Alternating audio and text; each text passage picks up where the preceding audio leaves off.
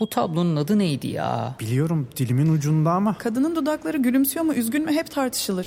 Sadece tablonun adı değil, etrafındaki çerçeve, bulunduğu müze, hakkında çıkan haberler, eserin sahibi ve daha birçok bilgi Samsung Galaxy S24 serisi ve Circle to Search ile dilinin ucunda değil, parmağının ucunda. Galaxy AI ile gelecek işte bu kadar kolay. Salus online terapinin yanında size özel ücretsiz içerik planıyla kişiselleştirilmiş bir deneyim sunuyor. Siz de nefes ve farkındalık çalışmaları, meditasyonlar ve çeşitli egzersizlerden faydalanabilirsiniz. Değişim ve gelişim sürecinde hem fiziksel hem de mental sağlığınızı destekleyebilirsiniz. Kendi en iyinizi yaratmak için Salus uygulamasını indirin. Başlangıç 10 koduyla %10 indirimli kullanın.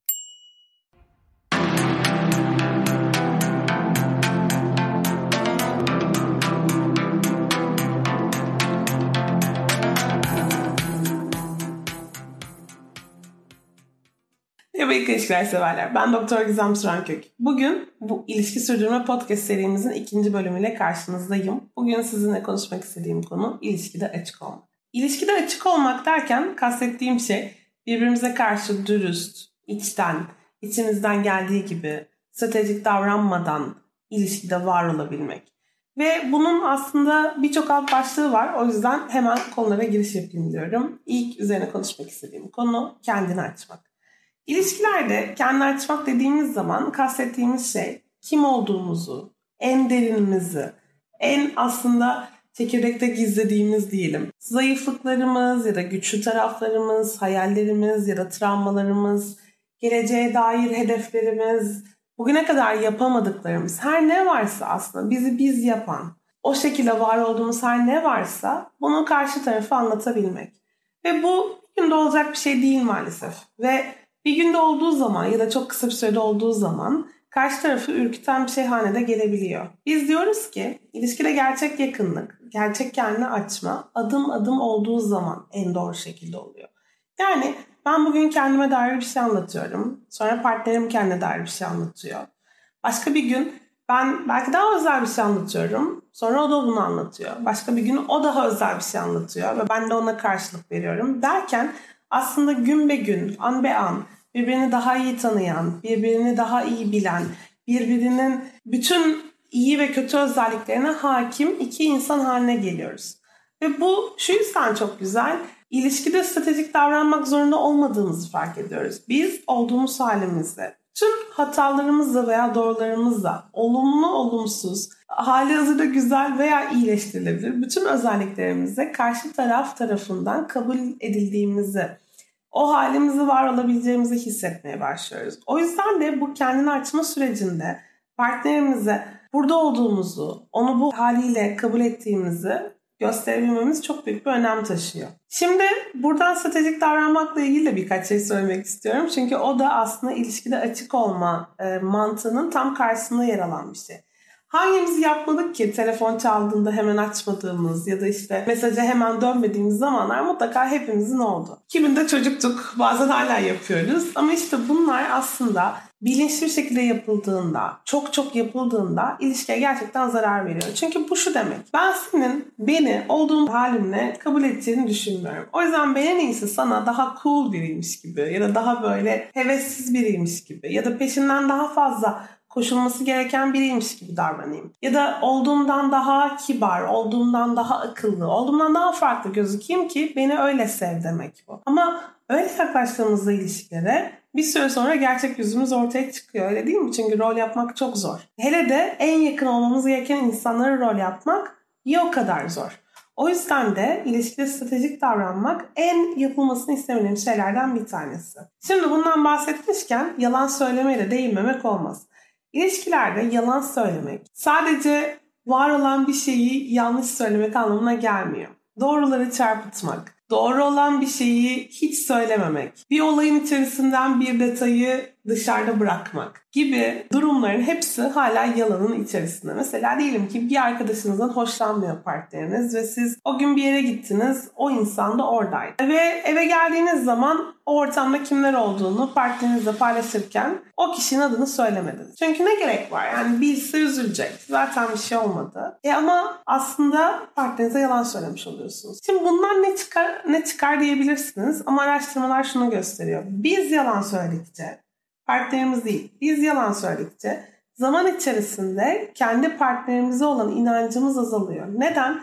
Çünkü sadece yalan söyleyen biz olamayız değil mi? Böyle düşünüyoruz. Yani ben yalan söylüyorsam bu kadar çok severken onu ben yalan söylüyorsam e, o da kesinlikle söylüyordur. Böyle düşün düşüne aslında ilişkideki yakınlığı kendi yalanlarımızla katletmiş oluyoruz. O yüzden de yalan söylemek ilişki sürdürme deneyimi içerisinde en çok uzak durmamız gereken şeylerden bir tanesi. Başka bir yapmamamız gereken şey de partnerimizi kıskandırmaya çalışmak. Yani ilgisinin bizim üzerimizde olduğunu görmek için ya da bize ne kadar düşkün olduğunu anlamak için onu kıskandırma çabasına girdiğimizi özellikle ilişkilerin ilk başlarında insanlar bu tip yanlış davranışlarda bulunabiliyorlar. Bu gerçekten ilişki için çok tehlikeli, çok riskli bir davranış ve aslında çok güzel gidebilecek olan bir şeyi baştan yaralamak demek. O yüzden de karşınızdaki insana gerçekten ilginiz varsa, gerçekten onu seviyorsanız, gerçekten ona güven duymak istiyorsanız ve onun size güven duymasını istiyorsanız o zaman gerçekten kıskandırma gibi şeylerden uzak durmanız gerekiyor. Sence gelecek nasıl olacak? Gördüğün her şey hakkında anında bilgi sahibi mi olacaksın? Gecenin karanlığında çok uzaklarda bir baykuşun kanat çırpışını hemen önündeymiş gibi mi göreceksin? Ya da duydukların senin için dönüp bakabileceğin notlara mı dönüşecek? Şimdi cebinden Samsung Galaxy S24 Ultra'yı çıkar. Bunların hepsi işte bu kadar kolay. Çünkü Galaxy AI ile yapay zeka çağı başladı. Galaxy S24 Ultra ile gelecek seni bekliyor. Salus uygulamasında klinik psikologların yanında online görüşme yapabileceğiniz farklı uzmanlar da var. Çocuk gelişim uzmanı, diyetisyen veya fizyoterapist. Bu sayede değişen ihtiyaçlarınıza uygun beslenme, egzersiz ve sağlıklı yaşam rutinleri oluşturabilirsiniz. Salus uygulamasını indirin ve başlangıç 10 koduyla %10 indirimden yararlanın. Detaylar açıklamalarda ve salusmental.com'da. Peki ne yapacağız? Neler yapmamız gerektiğini anlattım. Ne yapmalıyız? Birincisi ilişkide bizim niyetimiz ne? Hedefimiz ne? Bu ilişkiye dair düşüncelerimiz ne? Biz bu ilişkide kalmak istiyor muyuz? Biz bu insanı gerçekten seviyor muyuz? Eğer cevapları evetse bu konularda açık olmamız gerekiyor. Partnerimize bunu sevdiğimizi sıklıkla dile getirmemiz gerekiyor. Bu illa seni seviyorum demekle olmaz. Hatta bence sadece seni seviyorum demek asla yeterli değil. Birçoğumuz sevgimizi başka türlü gösteriyoruz. Seni seviyorum demenin yanı sıra o kişinin bizim için ne kadar özel olduğunu anlatıyoruz veya ona onu mutlu edecek şeyler yapıyoruz. Bazen bunu hediyelerle gösteriyoruz. Bazen ona bakım verme davranışlarımızla gösteriyoruz. Mesela kanepede uyuyan eşinizin üzerine bir battaniye örtüğünüzde bu aslında seni seviyorumun başka bir türlüsüdür. Veya hasta partnerinize sıcak bir bitki çayı getirdiğinizde bu aslında onu sevdiğinizi göstermenin başka bir yoludur. Yani aslında sevgi göstermenin türlü türlü yolları var. Siz kendinizinkini bulabilirsiniz ya da farklı yolları bir araya getirip bir kombinasyon yapabilirsiniz. Her ne yaparsanız yapın, sevdiğinizi bol bol gösterin. Yine sevgiyi göstermenin önemli yollarından bir tanesi partnerinizle sık sık temas kurmak. Ona dokunmak, öpmek, sarılmak. Bunlar da yine ilişki sürdürmek için çok önemli. Ama bu konuya biraz daha derinlemesine ilerleyen podcastlerde deyince o yüzden burayı geçiyorum. Başka bir söylemek istediğim şey ilişkideki hedeflerimizle ilgili açık olmak. Yani siz mesela diyelim ki yurt dışına yerleşmeyi düşünüyorsunuz hayatınızın bir noktasında. Bunu partneriniz biliyor mu? Veya kariyer hedefinizle ilgili planladığınız şeyler var. Partnerinizle paylaşıyor musunuz? Ve belki iş yerinde kötü zamanlar geçiriyorsunuz. İş değiştirmeyi düşünüyorsunuz veya işten atılma riskiniz var. Partneriniz ne kadarının farkında? Finansal olarak zor zamanlardan geçiyorsunuz. Bunu ne kadar paylaşıyorsunuz? Çoğu zaman özellikle karşılığımızdaki kişinin bizi yargılayabileceğini düşündüğümüzde veya ona karşı özellikle güçlü görünmek istediğimizde bu tip durumları onlarla paylaşmamazlık edebiliyoruz. İşte bu aslında ilişkilerin oldukça sarsıcı bir yanı. Çünkü en yakın olmamız gereken insanlardan bizi yargılayabilecekleri inancıyla kaçıyoruz. Ama bu bir varsayım. Ve yine ilişki sürdürmekteki önemli ilkelerden bir tanesi tanesi varsayımlardan uzak durmak. Karşımızdaki insanla konuşurken veya karşımızdaki insanla genel olarak etkileşimlerimiz içerisinde onunla ilgili türlü varsayımlarımız varsa çok iyi bildiğimiz o insanın her şeyini çok iyi bildiğine inanıyorsak, onunla ilgili her şeyi çok iyi bildiğimize inanıyorsak bu sefer en ufacık davranışını kendi kafamıza göre yorumluyoruz. Akıl okuyoruz aslında. Ve bu akıl okuma uzun vadede ilişkiye ciddi zarar veriyor. Onun sözlerine, onun açıklamalarına güvenmemiz gerekiyor. Açık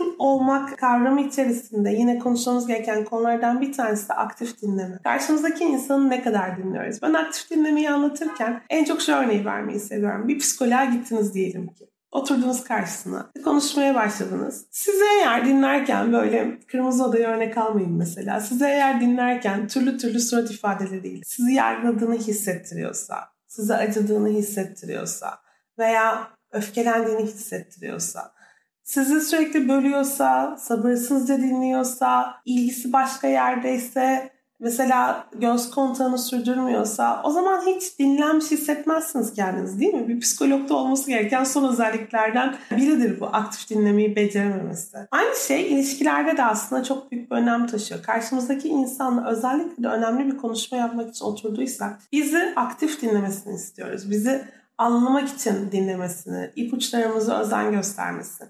Mesela şu çok önemli ve kıymetli bir şey. Beni dinlerken omuzların düşük olduğunu fark ediyor musunuz veya yüksek olduğunu? Ya da vücut dilinin kapalı ya da açık olduğunu fark ediyor musunuz? Ellerini kollarını nereye koymaya çalıştığını, gözleriyle nereye baktığını, sizinle temas kurup kurmadığını buna dikkat ediyor musunuz? Bunlara dikkat etmek aslında aktif dinlemenin bir parçası. Karşımızdaki insanı doğru algılayabilmemizi sağlıyor. O yüzden de ilişkideki açıklık ilkesi içerisinde mutlaka yapmamız gereken şeylerden bir tanesi. Bütün bunları anlatırken Son bir şey daha değinmek istiyorum. Karşımızdaki insanla gelecek planları yapmak, onu arkadaşlarımıza tanıştırmak, sosyal medyada mesela onunla ilgili dozunda paylaşımlar yapmak yine açık ilkesi içerisinde önem taşıyor. Neden?